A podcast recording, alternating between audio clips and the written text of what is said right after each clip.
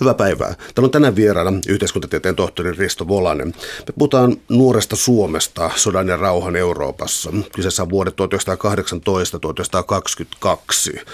Ähm, tämä rajaus on niin tota, tarkka, että tota, mä olisin kysyä sellaisen ikään kuin esikysymyksen, että miten tähän on tultu. Mä tiedän, että sä oot aiemmin tutkinut nimenomaan siis Euroopan historiaa, niin mikä on tämä aloituskohta, mistä tämä kirja lähtee? No se on itse asiassa loppuvuosi 17, mutta koko vuosi 18 se, se lähtee aika paljon siitä, mihin edellinen kirja jäi, mutta ne olivat tämän itsenäisen Suomen ensimmäiset aika dramaattiset alkuvuodet – johon mahtuu itse asiassa käänteitä ja vaarallisia paikkoja kyllä aina sinne 20-luvun alkuun asti. Uh, onko tässä jotain laajempaa sellaista, mä tarkoitan, että Euroopan hullut vuodet 1848 on tuolla taustalla. Onko Eurooppa vielä sellaisessa myllerrystilassa tuota, no, tämän aikana? No sehän oli, ensi, siinä oli alkuvaihe ensimmäisen maailmansodan loppua. Se alkaa sitten Venäjän vallankumouksesta lokakuussa 17 sitten tulee Venäjän ja vallankumousta seurannut Venäjän ja Neuvosto-Venäjän ja Saksan välinen Prestitupskin sopimus. Sitten tulee Suomessa tämä meidän vallankumous ja sen, sen torjunta. Sen jälkeen sitten näyttää ensin Saksa voittavan ja Suomessa alkoi tämä kuninkassuuntaus ja Saksaan sitoutuminen, mutta sitten Saksa hävisi maailmansodan.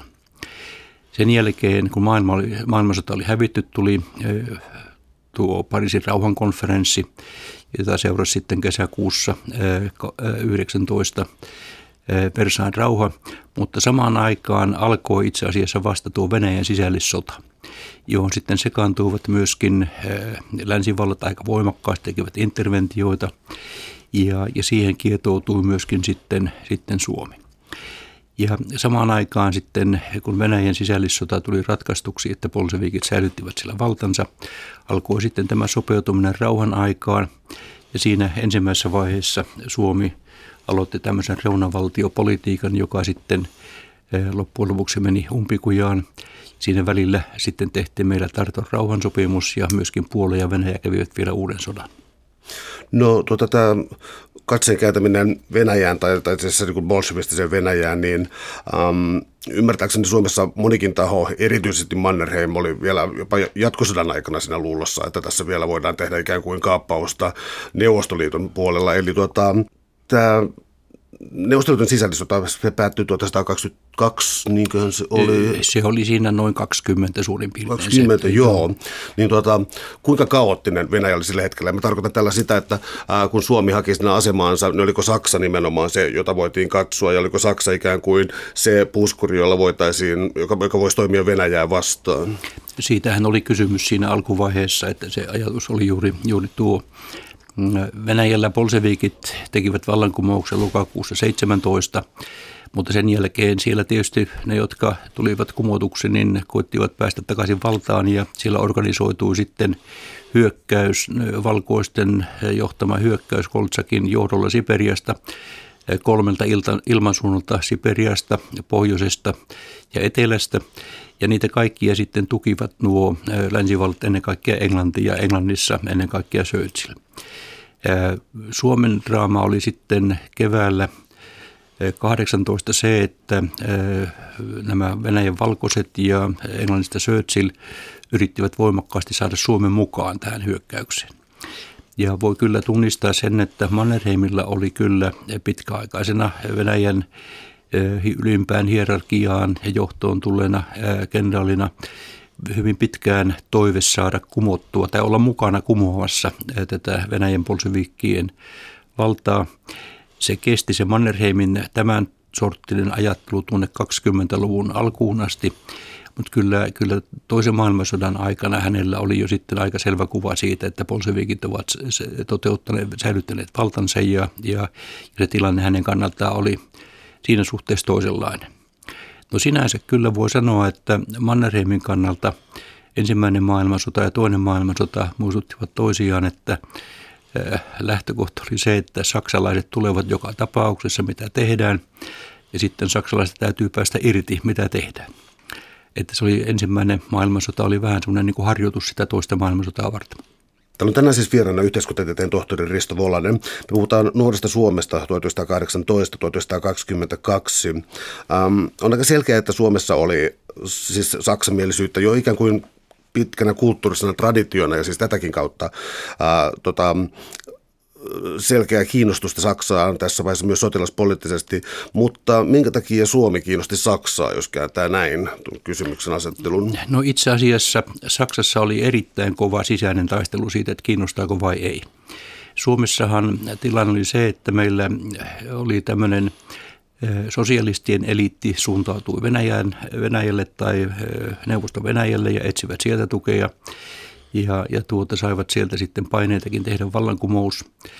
Ja sitten taas tuommoinen aktivistijoukko, joukko tämmöisiä ei-sosialistisia aktivisteja, he rupesivat etsimään Saksalle, Saksaan yhteyttä, alkoi jääkäriliike. Ja etsittiin monessa vaiheessa tukea sille, että Suomi voisi itsenäistyä Saksan tuella tai Saksa voisi tukea Suomen itsenäistymistä, koska oletettiin, niin kuin oli myöskin tosiasia, että Venäjällä, neuvosto Venäjällä oli niin kuin toiveita päästä takaisin. No siitä syntyy sitten Saksassa erittäin voimakas keskinäinen kilpailu ulkoministeriön ja sotilasjohdon välillä. Ulkoministeri Kyylman vastusti loppuun saakka sitä, että saksalaiset tulivat, tulisivat Suomeen ja, ja sitten taas sotilasjohto Ludendorffin, kenraali Ludendorffin johdolla vaati etenemistä Suomeen niin kuin sillanpääasemia varten ete, jatkoetenemiselle mahdollisesti Venäjälle. Kuinka suuri uhka sitten Saksa taas oli Suomelle myöhemmin, koska tuo irtautuminen Saksasta oli hankalaa tavallaan kaksi kertaa niin, niin itsenäistymisen aikana kuin sitten taas toisaalta toisen maailmansodan aikana ja tällaisen jatkosodan aikana.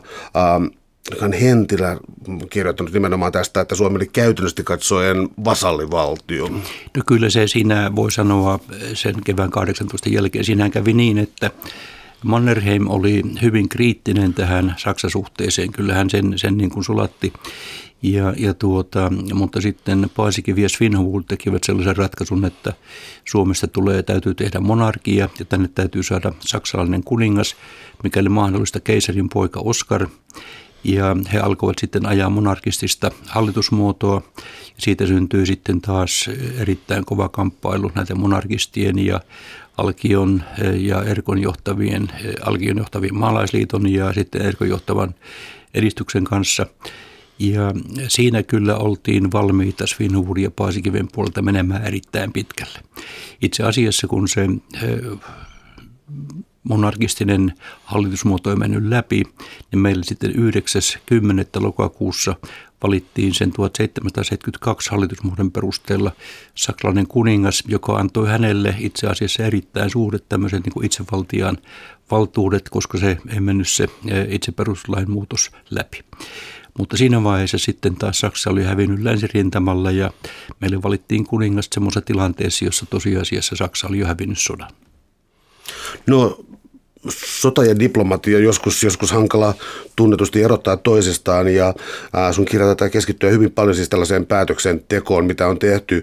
Ää, voisitko avata siis tuota, sun kirjan tavallaan toinen osio, käsittelee siis Brest-Litovskia, diplomaattien vallankumousta ja tuota, ää, tällainen kansainvälisen politiikan peli. Voisitko avata tätä vähän? Siinä on yksi mielenkiintoinen havainto kyllä, joka on tietysti yleisemminkin tuttu, mutta sen saattoi nähdä, kun sen tämä, tämä tuota edellinen kirja käsitteli kehitystä Ranskan vallankumouksesta tuonne Venäjän vallankumoukseen ja talveen 17-18 vähän eteenpäin niin ensimmäisen maailmansodan aikana kyllä ulkopolitiikan ja kansainvälisen politiikan luonne muuttuu aika paljon. 1800-luvulla jokaisessa suurvallassa tiedettiin, kuka on johtaja tai pomo, eli se oli kuningas tai keisari tai sitten hänen valtuuttamansa ulkoministeri. Mutta sen voi havaita hyvin selvästi, että ensimmäisen maailman, ensimmäisestä maailmansodasta alkaen ja, ja demokratian noustussa kävi niin, että jokaisessa maassa – ulkopolitiikasta kamppailtiin sisäisesti erittäin voimakkaasti. Erilaiset poliittiset ryhmittymät tulivat mukaan ja sitten hyvin selvää oli se, että ulkoministeriöt ja puolustusministeriöt kamppailivat hyvin voimakkaasti keskenään ja läheskään aina sitten valtion johto ei pystynyt koordinoimaan, vaan jokainen teki omaa politiikkaansa. Vastaavasti Venäjällä taas, siellä ei ollut tämmöistä demokratian ongelmaa, mutta siellä oli sitten taas erittäin voimakas kamppailu näiden vasemmista kommunistien ja trotskilaisten ja sitten Lenin, no, ennen kaikkea Stalinin ja Leninin välillä.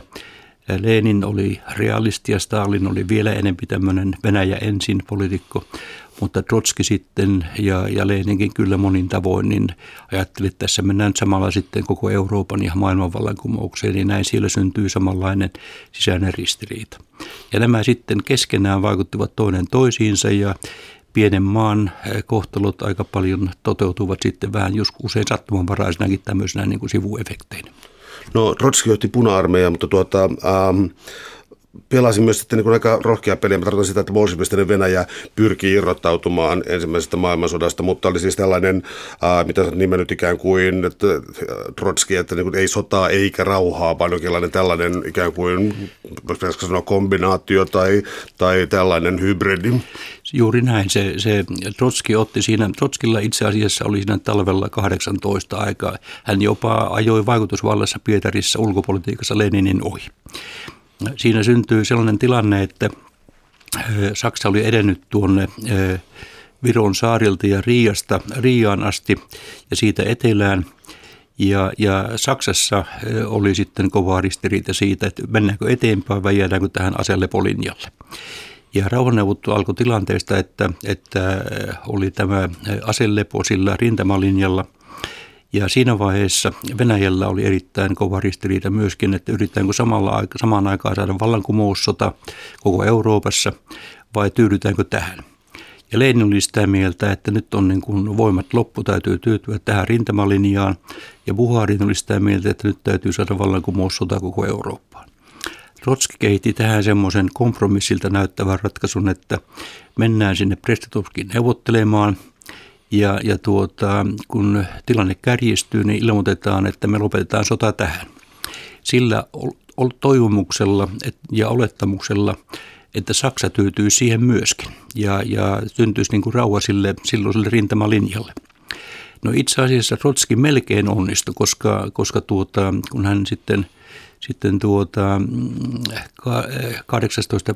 tai silloin 10. päivä maaliskuuta sitten helmikuuta lähti sieltä, lähti sieltä kävelemään, niin Saksassa sekä ulkoministeri Kylman että sitten Itävallan ulkoministeri Cerni sanoi, että tämä riittää meille.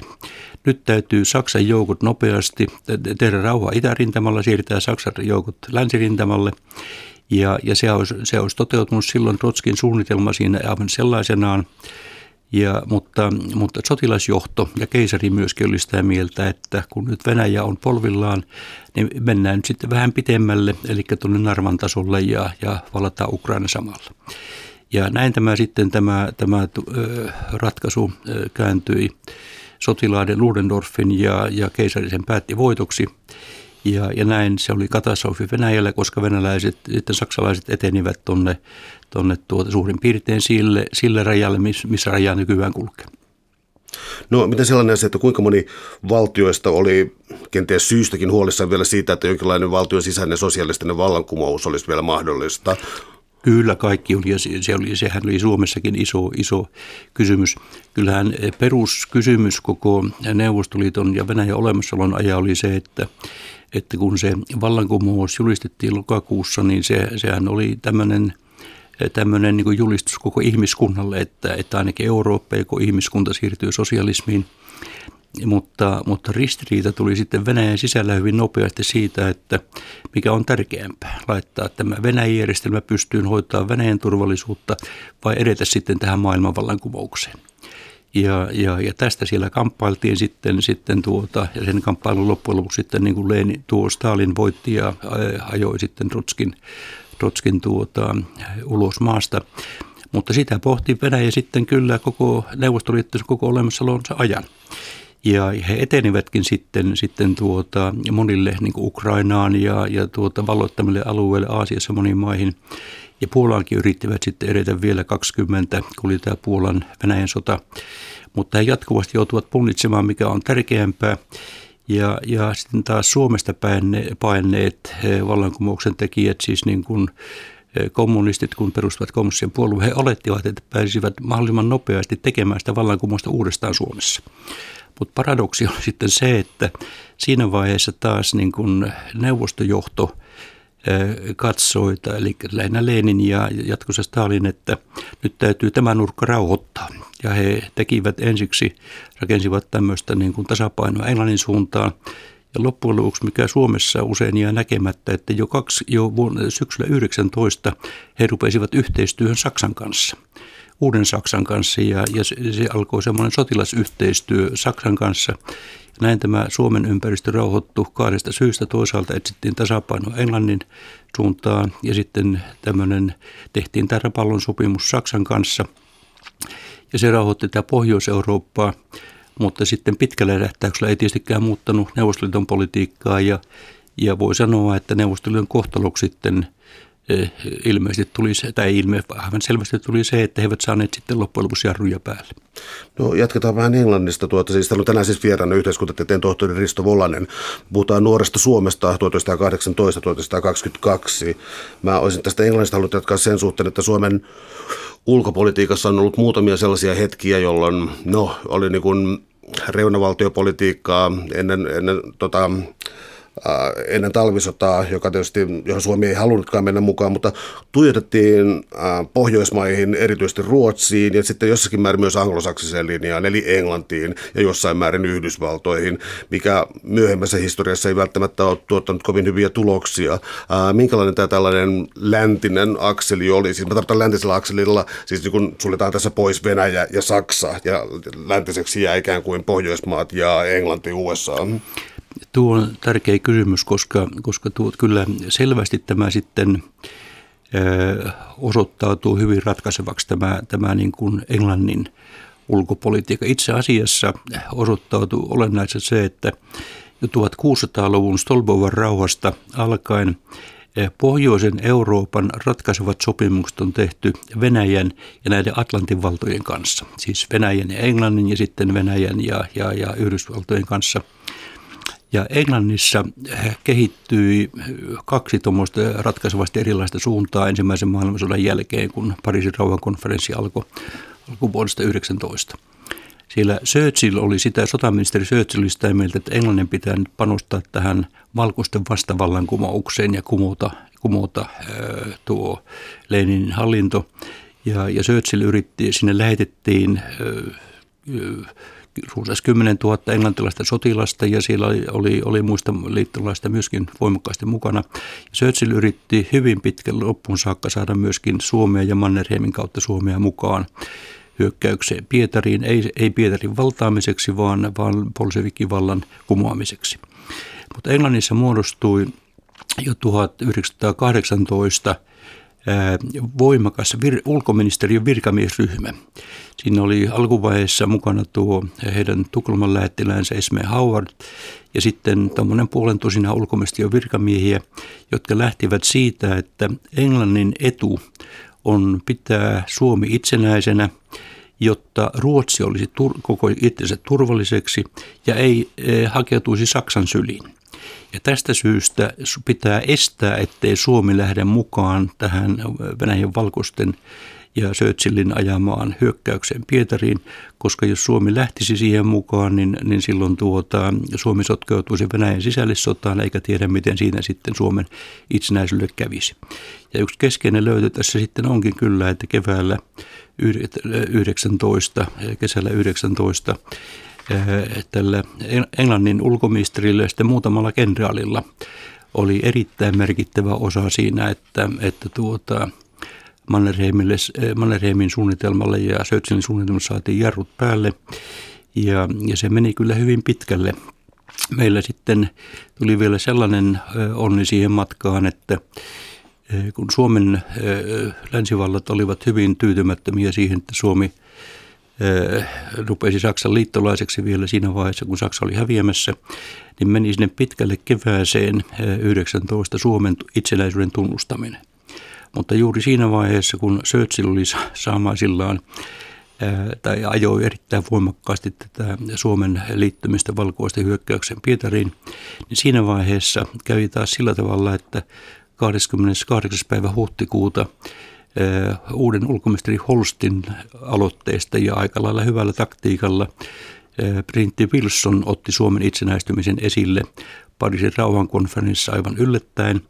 Ja siitä sitten seurasi, että, että viikon perästä sekä Englanti että, että Yhdysvallat tunnustivat Suomen itsenäisyyden, mutta sillä ehdolla, että Suomi tyytyy niihin rajoihin, mitä, mitä, mitä liittolaiset päättävät – koska siinä vaiheessa liittolaisia harmitti myöskin se, että Suomi oli omin toimin niin sanottujen heimosotien merkeissä hyökkäämässä Itä-Karjalaan, jossa taas sitten englantilaisten joukot olivat torjumassa polsiviikkejä. Ja, ja näin ollen siinä vaiheessa englantilaisilla oli merkittävä rooli. Ja, ja sitten jatkossa, kuten sanoin, niin, niin englantilaiset rakensivat Pohjoismaahan jälleen sellaista tasapainojärjestelmää, jossa, jossa tuota, he eivät sotkeutuisi Venäjän asioihin. Ja taas niin kuin venäläiset katsovat parhaaksi, että parempi, parempi että Pohjois- Pohjois-Euroopassa on tämä perinteellinen tasapaino. Ja tasapaino tarkoitti sitä, että he eivät etene aina siinä vaiheessa eteenpäin Pohjoismaissa, eivätkä englantilaisetkaan sitten yritä, yritä sitten e, etuilla. Paradoksi oli se, että, että itse Trotski sanoi siinä 1920, kun nämä Suomen kommunistit sanovat Pietarissa, että nyt pitää viimeksi saada se vallankumous pystyyn Suomessa. Niin itse Trotski sanoi, että koittakaa muistaa, että me tavoittelemme maailman vallankumousta ja kyllä se Suomi tulee sitten siinä mukana. Että pysy, pysykää tontilla. Ja, ja näin, näin tuota, että, tai pysytään tontilla ja näin siinä sitten se tilanne rupesi rauhoittumaan.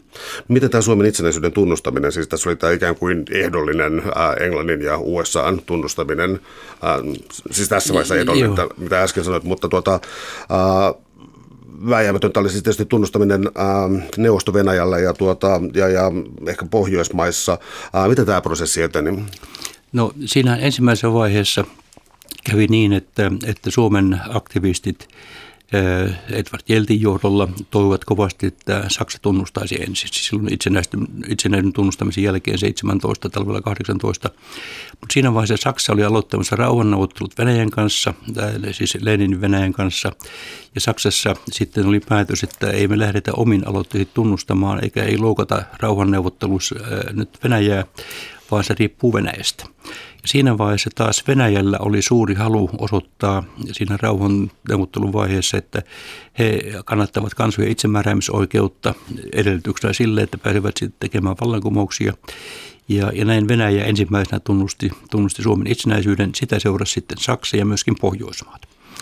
Mutta sen jälkeen sitten, sitten tuota, Englanti ja siis nuo länsivallat, ne Ranska tuli siinä mukana. Ranskalla oli siinä vaiheessa semmoinen ajatus, että Suomi voisi jatku, jatkossa olla yksi näistä reunavaltioista, joka olisi vastapainona sekä Venäjä että Saksan suuntaan ja tulivat mukaan. No Englanti ja Yhdysvallat siinä vaiheessa pidättyivät. Sitten vielä pidättyivät lisää, kun Suomi lähti Saksan, Saksan kelkkaan tässä, tässä kuningaspolitiikassa. Ja se kesti sitten hyvin pitkälle sinne keväällä 19 ennen kuin he sen tunnustamisen tekivät. Se tunnustaminen ei muodollisesti ollut ehdollinen, mutta siihen sisältyy sellainen niin kuin toive tai viesti, että, että, että edellytään, että, että Suomi tyytyy niihin rajoihin, jotka rauhankonferenssi määrää. Siinä oli taas taustalla se, että, että siellä ihmeteltiin aika lailla, minkä takia Suomi niin aktiivisesti yrittää niin tällä heimopolitiikan vallata koko Itä-Karjalan. Ja, ja, ja se, se herätti runsaasti myöskin kritiikkiä. Ja se ehto liittyy, semmoinen niin kuin ikään kuin lisäpassus liittyi siihen. Täällä on tänään siis vieraana yhteiskuntatieteiden tohtori Risto Volanen. Me puhutaan nuoresta Suomesta 1918-1922. mainitsit tämä heimosodat ja siis sen, ähm, no siis hankaluuden, mitä se aiheutti myös ikään kuin Suomen, Suomen mielisten liitto, liittolaisten, mutta siis Suomen mielisten maiden kanssa. Eli tämä oli, tämä oli hankala. Ähm, oliko tämä Suomessa pienten piirien hommaa vai oliko tämä kokonais, oliko tämä tällainen heimosota-ajattelu, oliko se läpäissyt koko yhteiskunnan? No se, kyllä se tietysti kärjistyi näillä, oli erityisen voimakas näillä niin kuin aktivisteilla ja, ja, ja siinä näissä tämä hyökkäys, että mehän tehtiin, meillä tapahtui useita hyökkäyksiä Itä-Karjalaan heimoaatteen merkeissä, jotka käytännössä alkoivat silloin jo talvella 18, mutta, mutta ajatuksena oli niin kuin rakentaa Suur-Suomi. paradoksi on se, että kun katsoo koko, koko skaalan, niin kyllä tämä suursuomi-ajatus näytti olevan hyvin, ei ehkä laajalla kansalla, mutta poliittisella johdolla suosittu oikealta vasemmalle. Myöskin itse asiassa vallankumousta yrittänyt kansanvaltuuskunta, eli Manner ja Kuusinen, heillä oli mielessä punaisen suursuomen rakentaminen. He lähtivät neuvottelemaan Leninin kanssa siitä, että, että että samaan, samaan tien voisi, niin kuin voisi Suomi saada tuota osan Itä-Karjalaa. Samoin sosiaalidemokraateilla oli osa, osa tuota, Väinö Voijonmaa kannatti, kannatti tuota hanketta. Ja, ja, ja se sitten siinä neuvotteluprosessissa ei sopinut, mutta Edward Jyllingillä oli hyvin selvä suunnitelma siitä, että, että sillä myöskin sitten osoitettaisiin saataisiin niin propagandavoitto Suomessa. Ja sitten kun meidän, meiltä lähti noin 10 000 punaista sitten pakeni Venäjälle, ja kun he sitten perustivat siellä taas niin kuin Stalinin laskelmiin sopien tämän, tämän Itä-Karjalan kommunin tai siis tämmöisen punaisen Itä-Karjalan, niin he rupesivat sieltä sitten suunnittelemaan, että rakennetaan sieltä käsin sitten tämmöinen niin kuin, ikään kuin punainen Suursuomi. Ja siihen taas sitten tuo Stalin kyllästyi ja, ja teki siellä sitten aika kovan, kovaa jälkeä ja est, e, e, e, muutti sen tai tyrmäsi sen suunnitelman. Mutta tämmöinen irredenta, siis semmoinen lunastamattoman maan aate tuntuu olevan kyllä aika voimakas silloin näissä uusissa valtioissa. Nimittäin kävi sillä tavalla, että, että kaikissa näissä Viinin tuon Pariisin rauhankonferenssin perustamissa maissa sinne jäi paljon niin kuin rajan taakse omi, omaa kansallisuutta.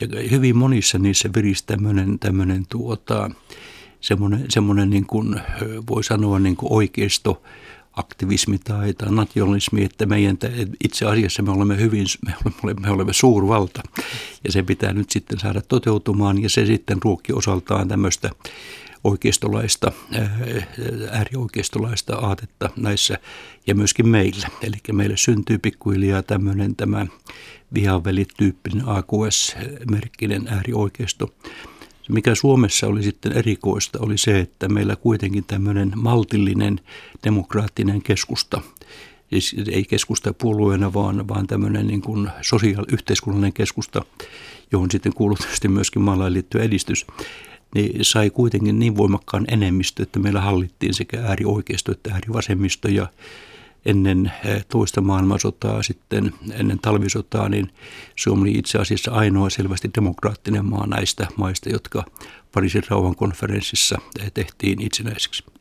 Täällä on tänään siis vieraana yhteiskuntatieteiden tohtori Risto Volanen. Me puhutaan nuoresta Suomesta, Suomen synnystä tavallaan 1918 1922 Ää, tässä nyt mainittu tuo Pariisin rauhankonferenssi ja sitten siis Versailles rauha.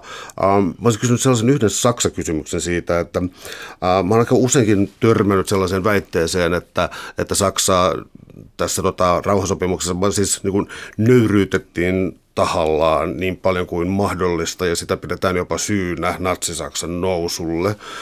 allekirjoitatko tällaisia näkemyksiä? No se ei ole ehkä kokonaiskuva asiasta, mutta, mutta liittyy siihen. Nimittäin voi sanoa, että, että meillähän niin kuin Viinin kongressin jälkeen silloin sata vuotta aikaisemmin meillä oli ilman suursotia Eurooppa kesti noin sata vuotta. Silloin tilanne oli se, että, että kaikilla sopijamailla oli suurin piirtein yhteinen ymmärrys siitä, mikä on, mikä on oike, oikeudellinen perusta kansainvälisen rauhalle ja myöskin tasapainopolitiikasta. Ja silloin Ranska, hävinnyt Ranska, eli Napoleonin sotien jälkeen hävinnyt Ranska otettiin kyllä tekemään mukaan rauhansopimusta tilanne oli sitten tuota, toisenlainen, kun alkoi tuo äh, Versailles konferenssi, eli Saksa oli selvästi kärsinyt tappion ja 11. marraskuuta tehtiin aselepo, aloittiin sitten 20. Äh, tammikuuta äh, Versailles rauhankonferenssi tai tammikuun loppupuolella Versailles rauhankonferenssi. Ja silloin tilanne oli sillä tavalla erilainen, että, että voittajat eivät oikein päässeet sopimukseen siitä, millä perusteella rauha tehdään. Ensimmäinen kysymys oli Ranska oli se, että Ranska pelkäsi Ranskassa pelättiin erittäin paljon sitä tosiasiaa itse asiassa, että kun Venäjä on nurin ja siellä on polsevikki valta, siitä ei tulekaan jatkossa samanlaista liittolaista kuin oli ensimmäistä maailmansotaa, ja he jatkossa joutuvat yksin Saksaa vastaan. Ja näin sitten Ranska vaati erittäin voimakkaasti tämmöistä puskuri, puskurialuetta Reiniltä ja sitten rakensi tätä näitä reunavaltiopolitiikkaa, joka olisi torjunut sekä Saksaa että Venäjää ja toisaalta sitten tekemään liittolaisia sinne Saksan selustaan. No tämä puskurivaltio idea Reinille, sitä ei hyväksynyt sitten Wilson eikä myöskään Englanti, mutta se korvattiin sitten sillä, että tehtiin, luvattiin Ranskalle takuut, että, että Yhdysvallat ja Englanti takaa Ranskan turvallisuuden Saksaa vastaan. Ja toisaalta tehtiin kansainliitto, jonka, jonka kautta yhdessä piti turvata sekä Ranskan että muidenkin turvallisuus. Mutta sitten kävi niin, että Yhdysvallat ei ratifioinutkaan rauhansopimusta ja Ranska jäi siinä sitten, sitten tuota orvoksi ja, ja tuli tavallaan sillä tavalla niin kuin, äh, voi sanoa niin kuin nenästä vedet tai, tai koki ainakin itsensä petetyksi. No Saksalle sitten taas rauhanehdot tehtiin kyllä aika rankoiksi. Se menetti, menetti tuota, sekä itäosaansa 10 prosenttia maastaan, sai erittäin suuret sotakorvaukset ja, ja, tuota, ja sille sitten tuli erittäin voimakkaat rajoitteet armeijaan ja sille itse asiassa saneltiin rauha, että ottakaa tai jättäkää, että olette hävinneet. Ja sitten oli tosiaan tuo, myöskin tuo tämmöinen tämä syyllistämispykälä siinä, siinä tuota, olemassa, että syy oli saksalaisten ja, ja, ja saksalaiset kun itse olivat itse asiassa, aselepo tehtiin linjalle, joka oli vielä Ranskan puolella, niin Saksalaisessa, Saksassa levisi hyvin nopeasti sellainen ajatus, että, että sota meni itse asiassa aika hyvin, mutta me te, iskettiin selkään ja meidät on petetty täältä kotimaassa. Ja ennen kaikkea sosialistit ja sitten tuli vielä tämä niin kuin juutalaiset. Juutalaiset tässä ovat niin kuin pettäneet ja myöskin länsivallat meidät pettäneet. No Englanti yritti siinä vaiheessa saada kyllä niin kuin taloutta pyörimään ja oli vähän tämmöinen niin kuin välimaastossa, mutta iso kysymys oli sitten se, että Yhdysvallat ei sitten ratifioinutkaan tämä Wilsonin rauhansopimusta. Ja näin oli ensimmäisen maailmansodan jälkeen jo kesäkuussa 19 sellainen tilanne, että Ranskassa pelättiin jatkuvasti. Yhdysvalloissa vetäydyttiin pois Euroopasta vähän samaan tapaan kuin nyt on käymässä. Englantilaiset halusivat saada kaupan liikkeelle, Saksassa oltiin katkeria ja Venäjä oli syrjäytetty. Näin kaikki olivat tyytymättömiä. Ja, ja, ja, voi, ja Englannissa ruvettiin hyvin nopeasti miettimään sitä, eli on Maynard Keynes kirjoitti kirjan, että Saksan sotakorvaukset on liian suuret ja me olemme nyt menneet niin kuin liian pitkälle Saksan nöyryttämisessä. Ja näin siellä Englannissa ruvettiin hyvin nopeasti miettimään sitä, että Saksaa pitäisi nyt hyvittää. Ja Saksa rupesi sitten hyvin nopeasti, toisaalta kyllä, no Saksa rupesi itse asiassa protestoimaan hyvin nopeasti. Ja, ja alkuvaiheessa siellä, siellä kolmeenkin kertaan sitten voittajat vielä miehittivät Saksan alueet ja tuli erittäin kova konflikti. Tämmöinen oppositio rupesi nousemaan Saksassa. Se kyllä rauhoittui siinä välillä, mutta, mutta pitää paikkansa se, että että se, se sitten ruokki äärioikeistoa. Kun sitten 29 tuli talouslama, niin se oli sitten niin kuin valmiiksi tämä protesti ensimmäinen tuon Versain rauhaa vastaan ja tuli taloudellinen kriisi. Se tarjosi sitten kasvupohjan Hitlerille. Toisin sanoen pitää kyllä paikkansa, että, että Hitler, Hitler tietysti viime vaiheessa oli tämä toisen maailmansodan sodan tuota niin kuin aloitte hän näki, että, että voimaa käyttää ja röyhkeästi edeten voi ruveta korjaamaan tätä, tätä tuota Versailles rauhan tuloksia. Siinä vaiheessa taas englantilaisilla, englantilaisilla oli valmiina tämä ajatus siitä, että Saksaa nöyrytti liikaa ja annetaan periksi. Ranskalaiset eivät pystyneet puolustamaan. Näin alkoi sitten vastaliike ja sota. Sitten Hitleriä voi kyllä, niin kuin, Hitleri voi kyllä todeta niin kuin persona syylliseksi siinä, että, että mentiin tähän, tähän tuota, toiseen maailmansotaan, mutta kyllä tausta tuli siihen, että, että Versailles kyllä selvästikin epäonnistui ja ruokki sitä.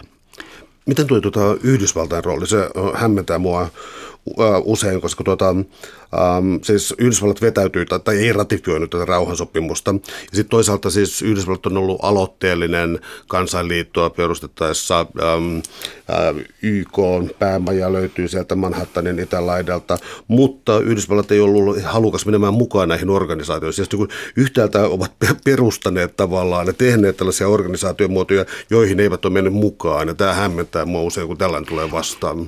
Se, siis ensimmäisen maailmansodan loppuvaiheessa eh, Yhdysvalloissa oli kova kiista siitä, että miltä pohjalta eh, rauhaa tehdään. Ja sen voi, silloin vaiheessa oli presidentti Wilson, Woodrow Wilson oli presidenttinä.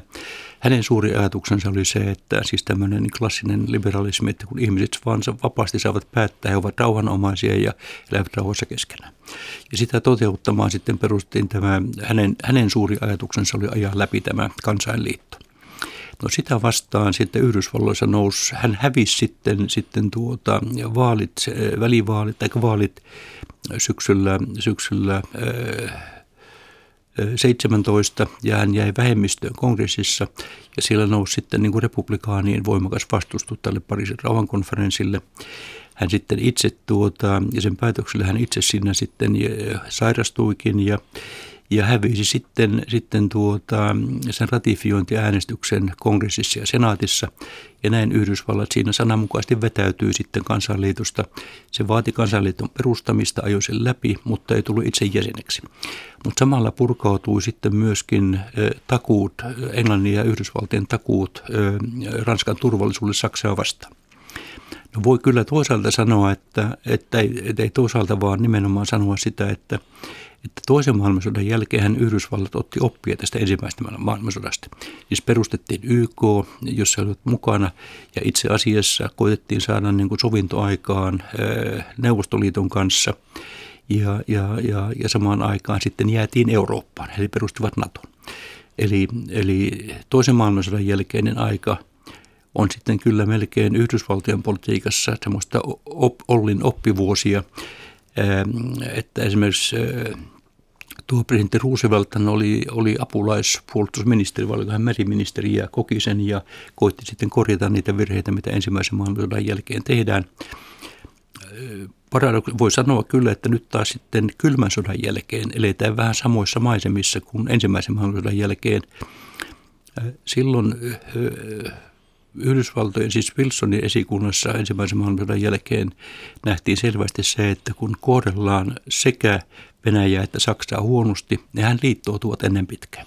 Niin myöskin kävi sitten, ja se jatkuu koko 20-luvun.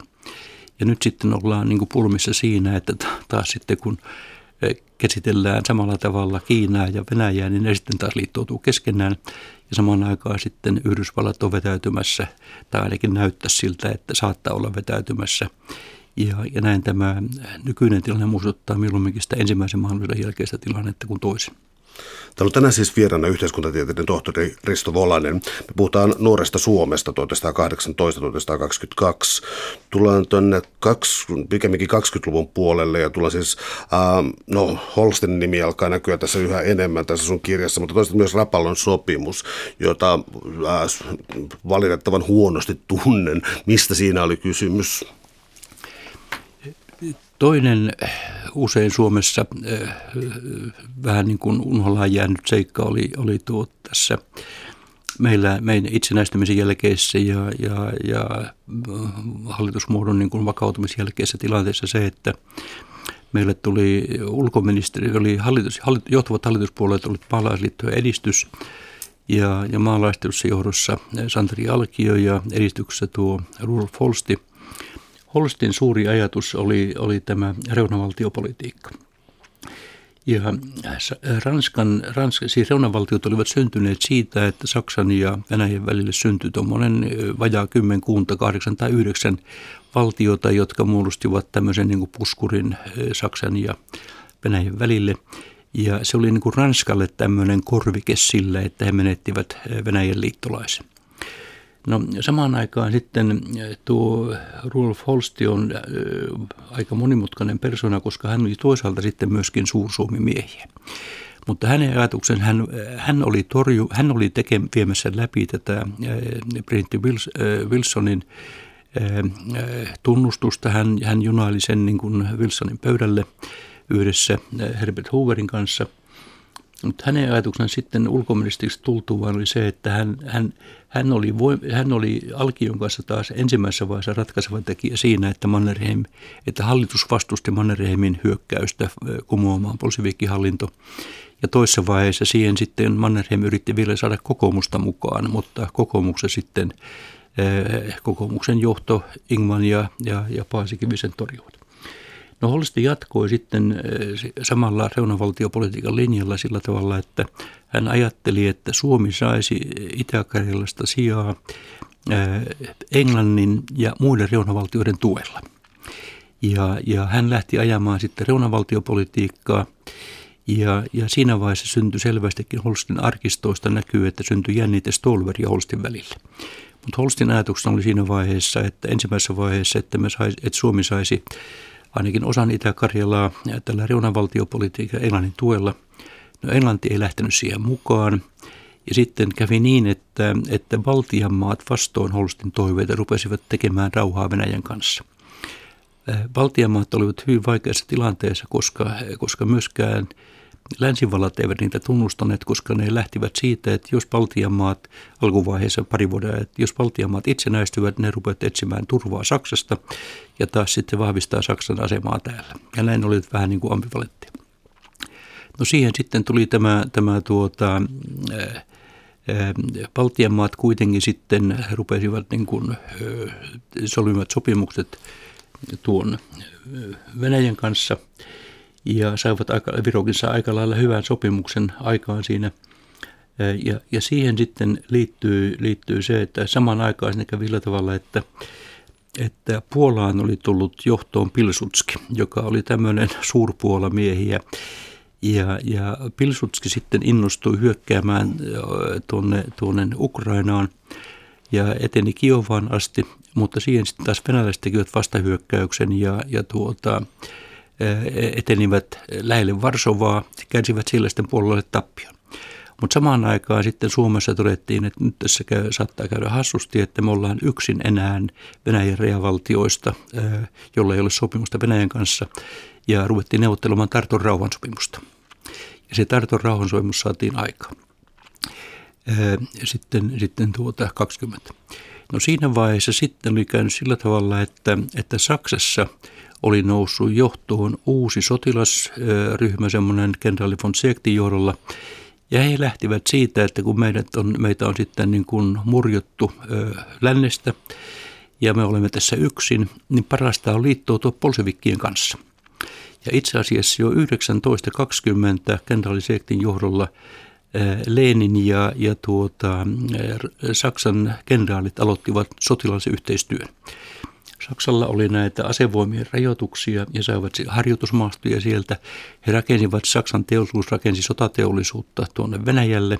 Saivat kokeiltua siellä sitten tämmöistä uuden salamasodan taktiikkaa ja, ja tekniikkaa. Näin alkoi tämä sotilainen yhteistyö ensin kertomatta jopa poliittisen johdolle ollenkaan. No kun sotilainen yhteistyö oli mennyt tarpeeksi pitkälle ja samaan aikaan sitten tuli näitä ristiri, uusia ristiriitoja Saksan hallituksen ja, ja lännen johdon kanssa, niin loppujen lopuksi sitten kansleri Virtin johdolla Saksa hyväksyi tämän, Saksan poliittinen johto hyväksyi tämän, tämän, tuota, tämän, tämän sotilasyhteistyön Venäjän kanssa. Ja kun he kumpikin sitten sekä Venäjä että Saksa kokivat päähänpotketuksi itsensä lännen suunnalta, niin kun sitten Englanti kutsui tämmöisen Genovan konferenssin talvella 22, niin sen Genovan konferenssin yhteydessä yllättäen Saksa ja, ja Venäjä, Neuvosto-Venäjä tekivät niin sanotun Rapallon sopimuksen, jolla he sopivat yhteistyöstä ja riitojensa sovittamisesta. Ja, ja se oli tietysti järkytys sitten kaikille muille. Täällä on tänään siis vieraana yhteiskuntatieteiden tohtori Risto Volanen. Puhutaan nuoresta Suomesta 1918-1922.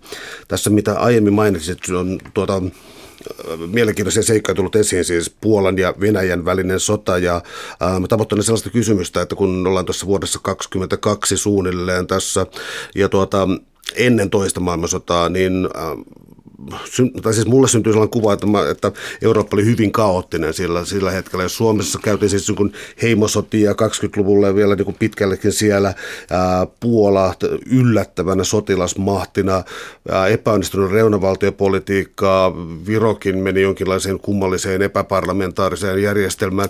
Oliko sellaista hetkeä, jolloin Eurooppa olisi ollut jotenkin stabiili ensimmäisen maailmansodan jälkeen? Voi sanoa, että siinä, siinä, tuota, siinä oli pitkälle 20-lukua erittäin suur, suuria jatkuvia kriisejä voittajavaltion ja Saksan välillä. Se rupesi kyllä sitten rauhoittumaan pikkuhiljaa tuonne 20-luvun lopulle tultaessa tuli tämmöinen Locarnon sopimus ja, ja, ja, ja Ranskaakin koitettiin niin turvata. Ja, ja se näytti kyllä 20-luvulle tullessa suhteellisen hyvä, siis, niin kuin, siis rauhoittuma se tilanne. Mutta sitten tuli tämä talouskriisi, ja kun se oli vanhastaan tämä, tämä niin kuin oppositio ja kauna voittajavaltioja suhteen, se, se sitten loi niin kuin kansallissosialistille uuden nousun. Mutta tähän kyllä kannattaa liittää sitten se, että, että Suomessa, Suomi oli aikamoinen poikkeus näistä reunavaltioista – siinä mielessä, että meillä rupesi rauhoittumaan kyllä jo, jo tuota siinä ensimmäisenä, vuosikymmen, ensimmäisenä vuosina. Voi sanoa, että, että siinä rauhoittumisessa oli kaksi tekijää. Että meillä oli toisaalta vahva keskusta, siis edistys- ja maalaisliitto, mutta myöskin sekä sosiaalidemokraatteista kokoomuksessa loppujen lopuksi niin maltilliset voimat voitti. Ja, ja ensimmäisessä vaiheessa voi sanoa, että tuo joulukuun 19 sosiaalidemokraattien puoluekokous, se syrjäytti niin kuin kommunistit tai kommunistien myötäilijät sosiaalidemokraattien johdosta ja puolue jäi maltillisten johtoon, voi sanoa niin kuin Tannerin, Tannerin johtoon, vaikka sillä vasemmista sosiaaliset olivat jatkuvasti vallassa. Ja sitten kesällä 2021 tuli sellainen tilanne, että syntyy ristiriita siitä, että kuka oikein suojeluskuntia johtaa. Suojeluskunnat olivat erittäin vahva aseellinen järjestö, eh, mutta, mutta siellä enemmistö, siis laajassa kansassa enemmistö oli kuitenkin mieluumminkin keskitien kulkijoita ja maalaisliittolaisiakin, mutta johdossa olivat jatkuvasti nämä, nämä oikeistoaktivistit. Ja syntyy sitten ristiriita, kuka, kuka päät, johtavatko suojeluskunnat itse itseään tai suojeluskuntien johto itse itseään vai joka sitten kytkeytyy lähelle aktivisteja Mannerheimin ympäristöä, vai onko se niin kuin valtion, siis niin kuin ja, ja demokraattisen valtion johdossa. Kesällä 21 siitä käytiin sitten voimakas kiista. Ja, ja sen voitti, voitti sitten tämä demokraattinen valtio. Eli suojeluskunnat tulivat sitten niin kuin demokraattisen valtion ja puolustusministeriön presidentti, viimekäisen presidentin ja hallituksen johtoon. Näin meillä sitten samaan aikaan, kun Euroopassa vielä oli käymistila, niin meillä rauhoittui se, että meillä ei koskaan niin kuin äärioikeisto ja äärivasemmisto saanut tuommoista runsaista 10, 10 prosenttia enempää kannatusta. Ja meillä rupesi tilanne sitä kautta rauhoittumaan. Ja kun ympäristö rauhoittui, eli Englanti ja, Englanti ja neuvosto katsovat, että Pohjois-Euroopassa kannattaa tasapainopolitiikkaa ja Venäjä ja Saksa tekivät Rapalon sopimuksen, niin meillä myöskin rauho, ympäristö rauhoittui. Ja, ja näin meillä sitten tuli tilanne siihen 20-luvun alkuvuosien mennessä, että meillä oli vielä monta vaikeutta edessä, mutta ne vedenjakajat olivat jo siinä kuitenkin ensimmäisenä itsenäisyyden vuosina.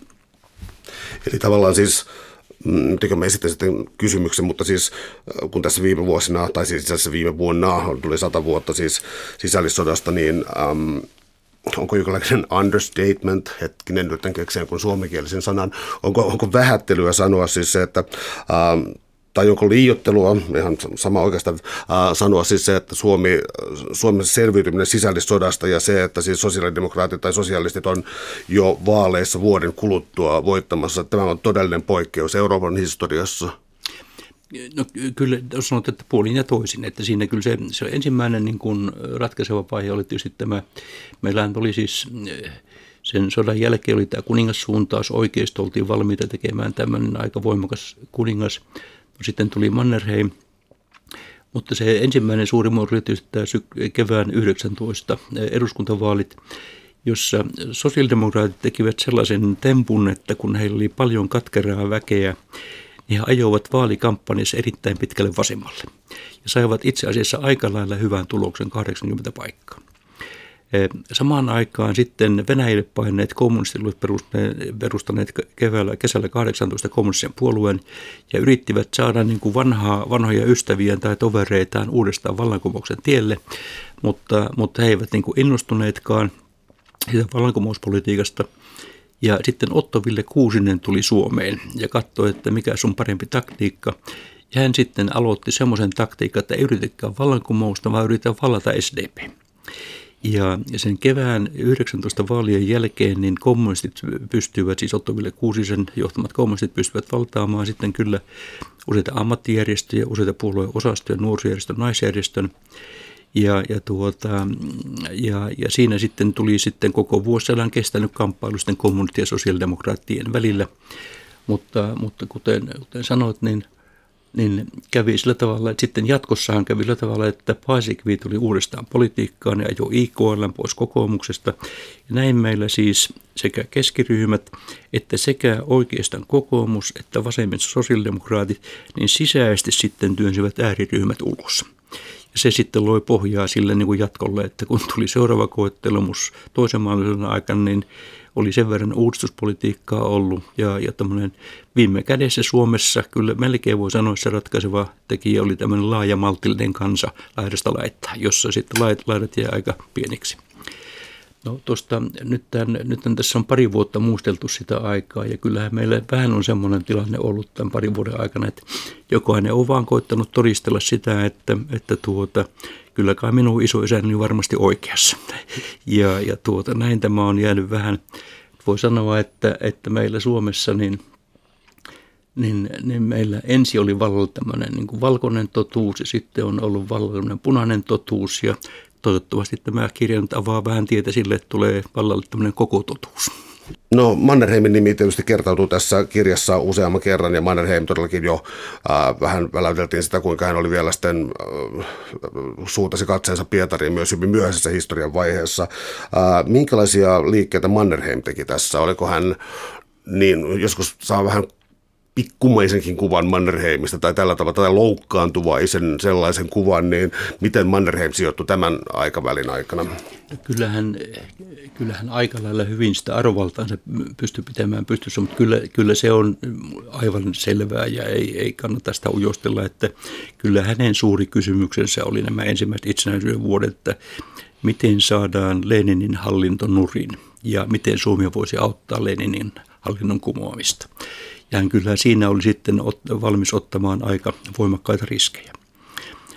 Mutta samaan aikaan voi sanoa, että sen kokemuksen perusteella, minkä hän silloin sai, että, että miten vaarallisella rajalla siinä kuljettiin, niin kyllähän sitten taas toisen maailmansodan aikana otti sen opikseen, että tuota, turha yrittää nyt koputella Pietaria, jos, jos siltä voi välttyä, ja turha yrittää nyt sitten mennä liian pitkälle itä jos siltä voi välttyä. Mannerheimin ongelma oli sekä ensimmäisessä maailmansodassa että toisessa suurin piirtein sama. Saksalaiset tulevat, mitä tehdään. Saksalaista täytyy päästä irti, mitä tehdään. Ja tämä ensimmäinen maailmansota oli vähän semmoinen, niin kuin, semmoinen, semmoinen niin kuin harjoituskurssi toista maailmansotaa varten. Ei ainakaan toistettu niitä virheitä. Voiko oikeastaan sanoa, että Mannerheim koskaan olisi oikein lailla kunnioittanut Saksaa? Tai edes pitänyt Saksasta? No en, en voi sanoa sitä, kovin, en ole kovin tarkka siinä alansa, mutta, mutta silloin 18 kesällä, kun hän meni Tukholmaan ja, ja myöskin sen, niin, niin hänelle ei sitten ollut ratkaisevaa se, että kumoa, kuka kumoaa. Hän olisi kyllä, kyllä kelvannut sekin, että Saksa olisi kumonnut Leninin, koska hän piti yhteyttä vielä saksalaisiin. Mutta, mutta kyllä Saksassa oltiin hyvin tietoisia siitä, että hän ei ollut mikään ideologinen Saksan ystävä. Suuret kiitos keskustelusta, Risto Volainen. Oli Kiitos.